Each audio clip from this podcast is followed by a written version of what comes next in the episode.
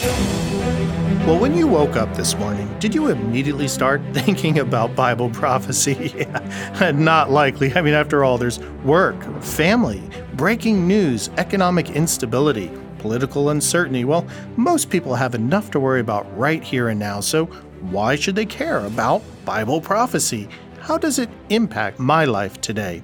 Well, welcome to Christ in Prophecy with your host, Tim Moore, Director and Senior Evangelist for Lamb and Lion Ministries, a non denominational ministry whose purpose it is to proclaim the soon return of Jesus Christ to as many people as possible as quickly as possible. I'm your co host, Nathan Jones, Internet Evangelist for Lamb and Lion Ministries. Well, Tim, you didn't grow up understanding and being immersed in Bible prophecy, right? Was it something that you actually thought much about? You know, Nathan, I did not give much thought to Bible prophecy. I did grow up in church, but I think, like most churches today, Bible prophecy was rarely mentioned. It was just not a topic that came up. You know, I got involved with Lamb and Lion Ministries when I heard someone finally make the connection to how the Bible speaks to our daily lives and the events that are going on all around us. And so today, we're going to talk about our ministry, its founding, and its faithfulness over the years, Yes, about Bible prophecy and its relevance and what's really going on in the world today. And I think you will see that Bible prophecy is indeed relevant and that it does impact your life right now, right here, and in the future as well. All right. Well, it's going to be a helpful conversation, and we'll get underway in just a moment. In the meantime, to find out more about Lamb and Lion Ministries, we'd like to invite you to come to our website, christinprophecy.org. There you'll find a wealth of information our weekly TV programs, Christ in Prophecy, our Truth Will Set You Free podcasts. We have many articles, prophetic perspectives videos, social media you can sign up for, and even our e newsletter, which it'll give you a bi weekly update on what's going on in the world from a prophetic point of view. Did you know that fulfilled prophecy is unique to the Word of God? Only the Bible contains the revelation of God and foretells future events. In fact, fulfilled prophecy validates the trustworthiness of the Bible.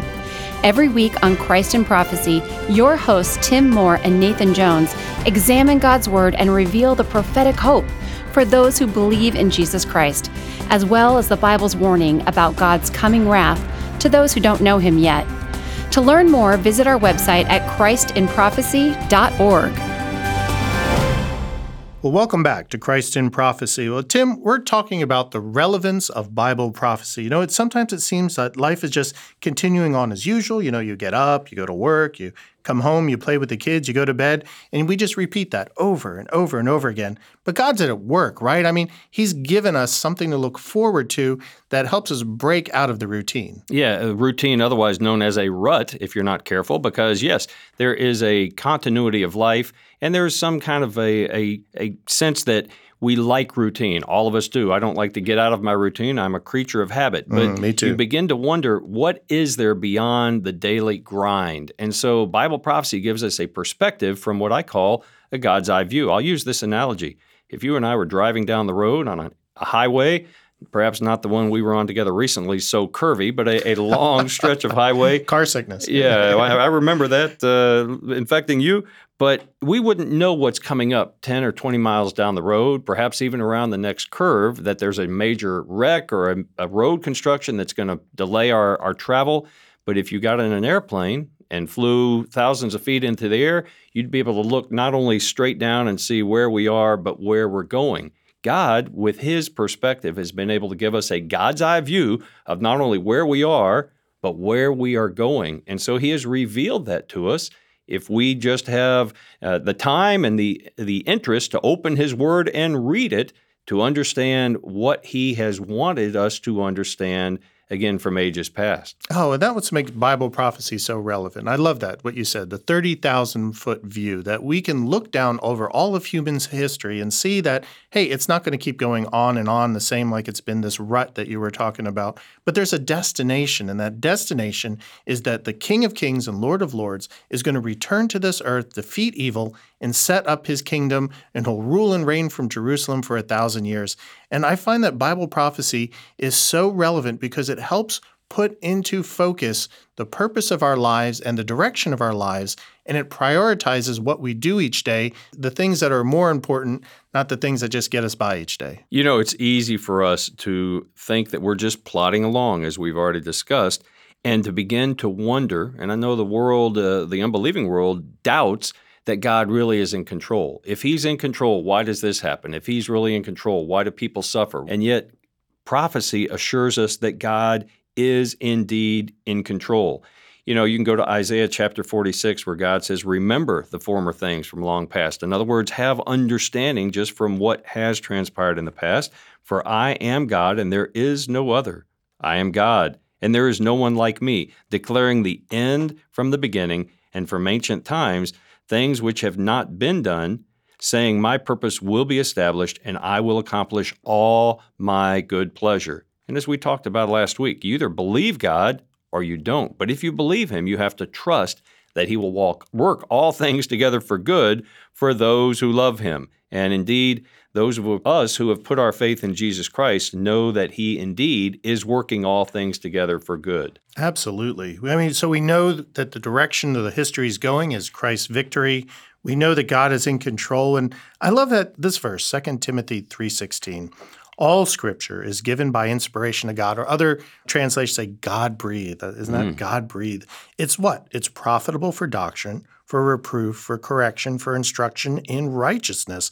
And what does it do? It makes sure that the man of God may be complete, thoroughly equipped for every good work. So the study of prophecy, which is scripture, is valuable for all those reasons. It certainly is. And yet we have recognized, and you mentioned even today in our opening, that most churches ignore Bible prophecy. And tragically, many Christians relegate it to uh, something they don't really want to delve into because it seems scary or difficult to understand.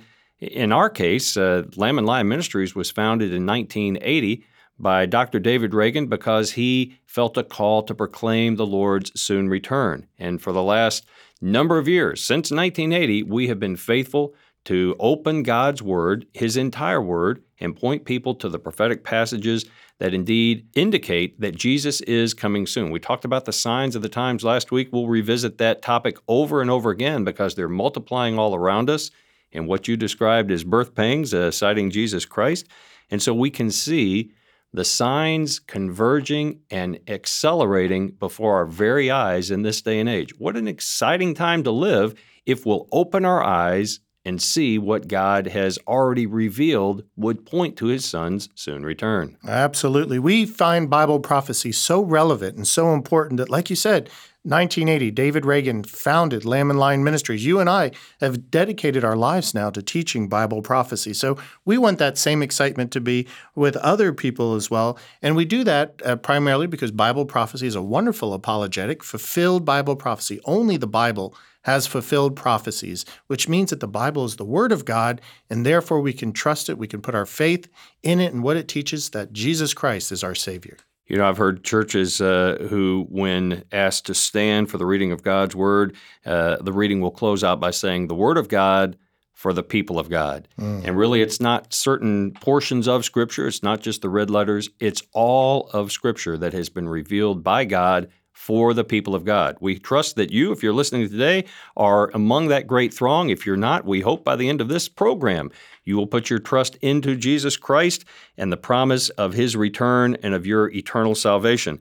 But coming up in just a moment, we'll give you a fresh update on what's really going on in the world today and how it relates to our topic, Bible prophecy. Stay tuned. To find out what's really going on in the world, keep listening to Christ in Prophecy, your weekly perspective on the signs of the times through the lens of God's prophetic word. Your hosts are Tim Moore, Senior Evangelist for Lamb and Lion Ministries, and our Internet Evangelist, Nathan Jones. Lamb and Lion is a non denominational ministry whose purpose is to proclaim to as many people as possible, as quickly as possible, that Jesus is returning soon. To find out more, go to ChristinProphecy.org. There have been two major obstacles to the preaching of the gospel communism and Islam, both religions of Satan. And let me tell you, if you know anything about either one of them, you know that the obstacles to preaching the gospel under Islam have always been much greater than the preaching of the gospel under communism. Communism tolerated Christianity. Oh, yes, it persecuted it. Yes, it made life difficult, but it tolerated Christianity. Islam does not tolerate it. In most Islamic countries today, to convert from Islam to Christianity is a death sentence. Communism has collapsed, and the former communist areas are now open to the gospel. The final barrier to overcome is Islam. Thank you for tuning in again. And what you heard was a spot from our founder, Dr. David Reagan, recorded almost 45 years ago. It seems like the more things change, the more they stay the same. So, this ministry was founded in 1980. At the founding of Lamb and Lion Ministries, there were a number of Americans being held hostage in Iran. Of course, the Carter administration dithered over how to respond to that great offense. And only after Ronald Reagan was sworn into office, the very same day, were the hostages released. And Iran has been a thorn in the world side and obviously in America's side ever since. They were behind the bombing of the Marine barracks in Beirut, Lebanon, when the United States was trying to just offer a, an opportunity for peace to the people of Lebanon.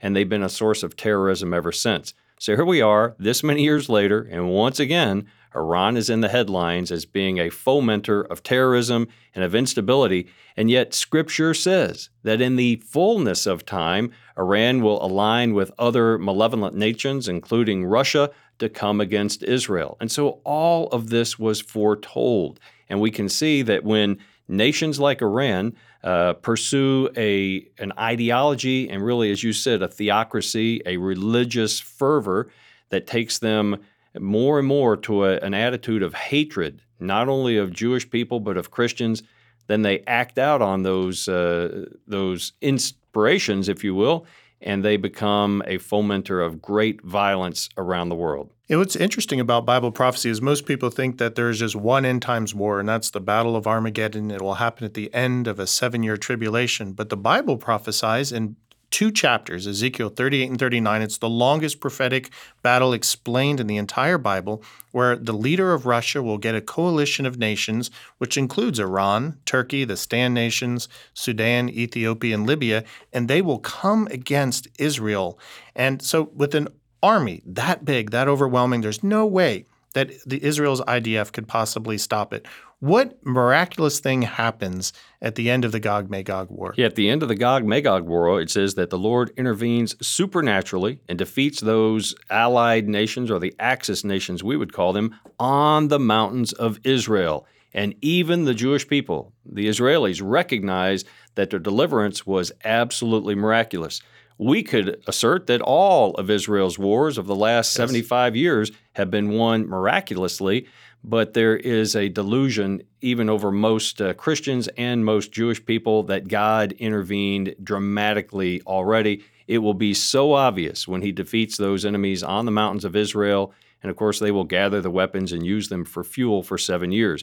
Folks, we can understand how world events are swirling to a conclusion that was prophesied in Scripture so long ago if we have eyes to see, ears to hear, and if we'll open, study, and believe the Word of God. Yes, what's fascinating about the result of the Gog Magog war is not only does God use supernatural means, earthquakes and fires, and turns the nations on each other, but he sends fire back on those nations and destroys them. So prophecy teaches us that Iran, in its great hatred of the Jewish people, will be met directly by God in the destruction of that nation, correct? It certainly will. As a matter of hmm. fact, in the Old Testament, the Lord holds out specific judgment against those nations, even that dare to say, aha, when the Jewish people are being disciplined by the Lord God. He says, I will discipline you as a son.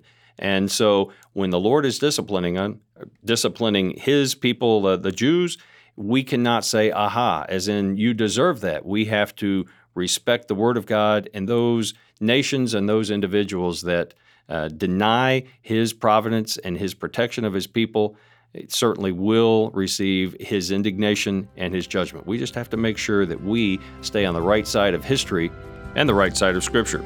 Stay tuned. In just a moment, we'll come back to talk more about the relevance of Bible prophecy.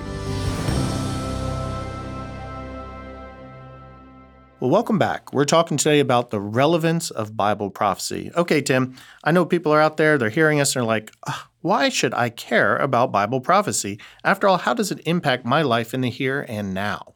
Well, that is actually a good question, Nathan, and one that I would share if I hadn't gotten so enthusiastic about studying Bible prophecy. But the more I study, the more I realize that it is relevant. In other words, if I looked at the newspaper on a daily basis or watched the news, I could get very discouraged, almost to the point of depression, because the world seems to be going to hell in a handbasket. Mm. And, and quite literally, some people even rejoicing over that eternal destination.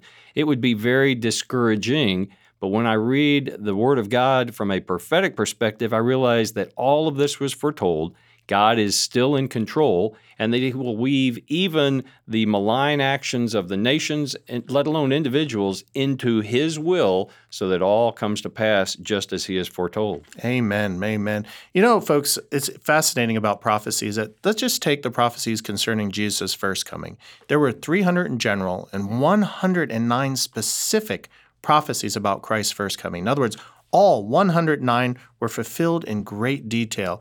But the Bible says that there's 500 prophecies in the Old Testament and 1 in 25 verses in the New Testament that prophesy Jesus' second coming. Matter of fact, the second coming is the most prophetically talked about event in the Bible. So, how is Bible prophecy relevant? Well, because we, we, can trust it. We can trust what it says that when God says he's going to return, he will return. And that focuses our lives to what's important. It certainly does. And when you say 109 distinct prophecies, what you mean is there are 300 prophecies, but some of them are repetitive. So, for instance, David and other prophets indicated that the Messiah would be crucified, that he would be lifted up, that his hands would be pierced, even before crucifixion was a form of execution. Yes. And so, if you say, well, those are repetitive, all right, so 109 distinct and unique prophecies an example, Nathan, I love what you say about the prophecies pointing to Jesus' first coming. In Micah chapter 5, verse 2, it talks about him being born in Bethlehem. And not just any Bethlehem, because there was more than one little town of Bethlehem in Jesus' day and age. But the word says Bethlehem Ephrathah.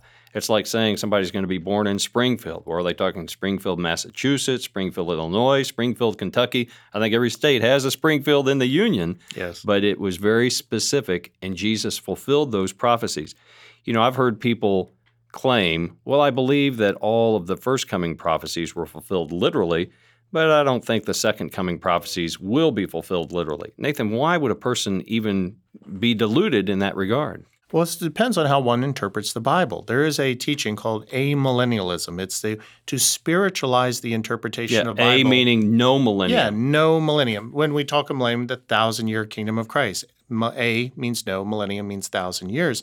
And that interpretation of the spiritualizing of, of the Bible prophecy is to say, well, all those prophecies uh, were fulfilled back in the Old Testament, or they were spiritually fulfilled when Christ died on the cross and was resurrected.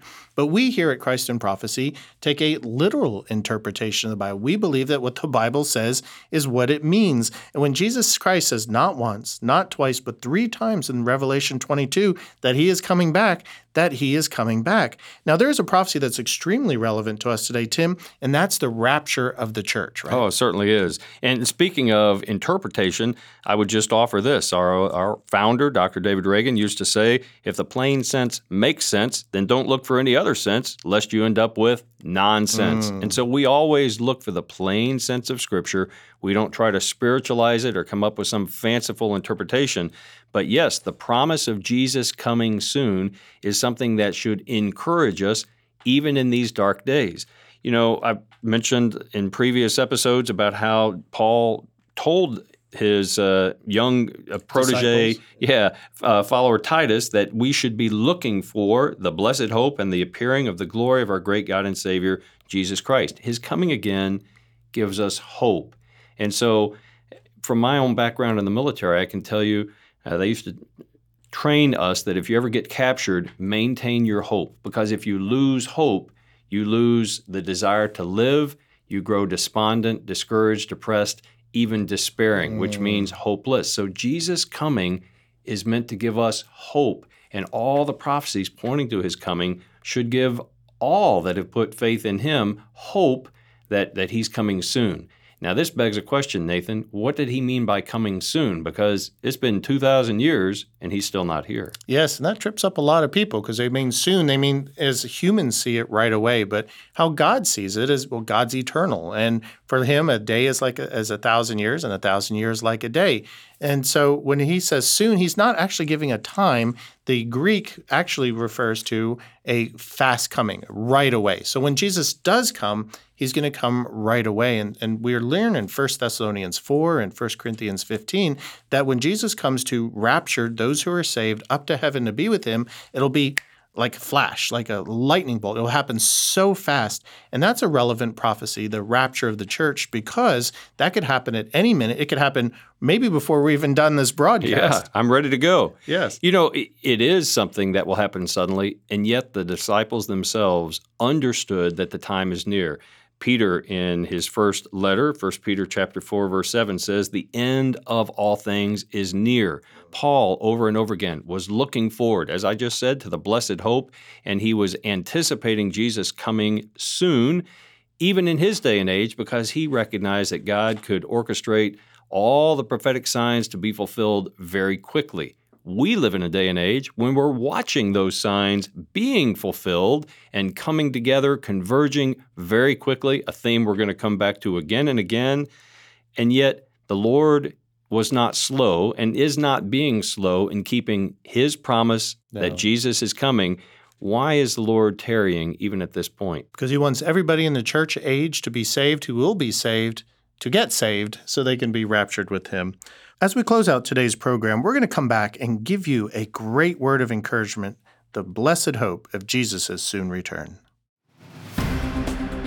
Hi, this is Tim Moore inviting you to join me on Saturday, March 2nd, for a one day regional Bible conference called Everlasting to Everlasting.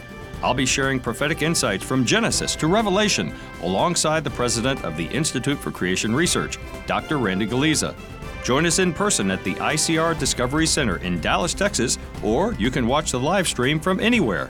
For additional details, go to christinprophecy.org/events. We've already observed that many people scoff at the idea that Jesus is coming again. In fulfillment of Peter's prophecy in chapter 3 of his le- second letter, they ask, Where is the promise of his coming?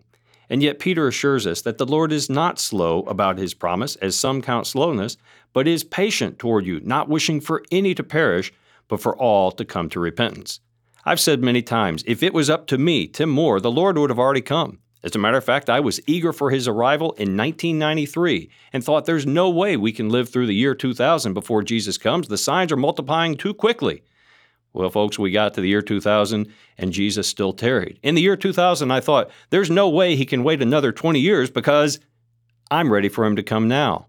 But aren't you glad that it wasn't up to Tim Moore when Jesus Christ would come? Because had he come in 1993, or indeed in 2000, some of you might have been left behind.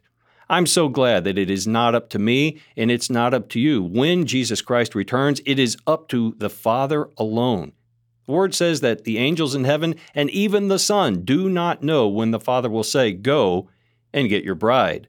What we do know is that that word will happen in the fullness of time, and that Jesus will return at the appointed time, known only to the Father.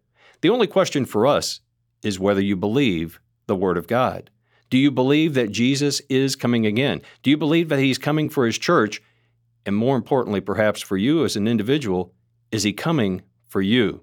You know, none of us is promised another day, not another hour. If you're driving down the road right now, you may not even reach your destination. I pray that you do, but the Lord may come for you at any moment.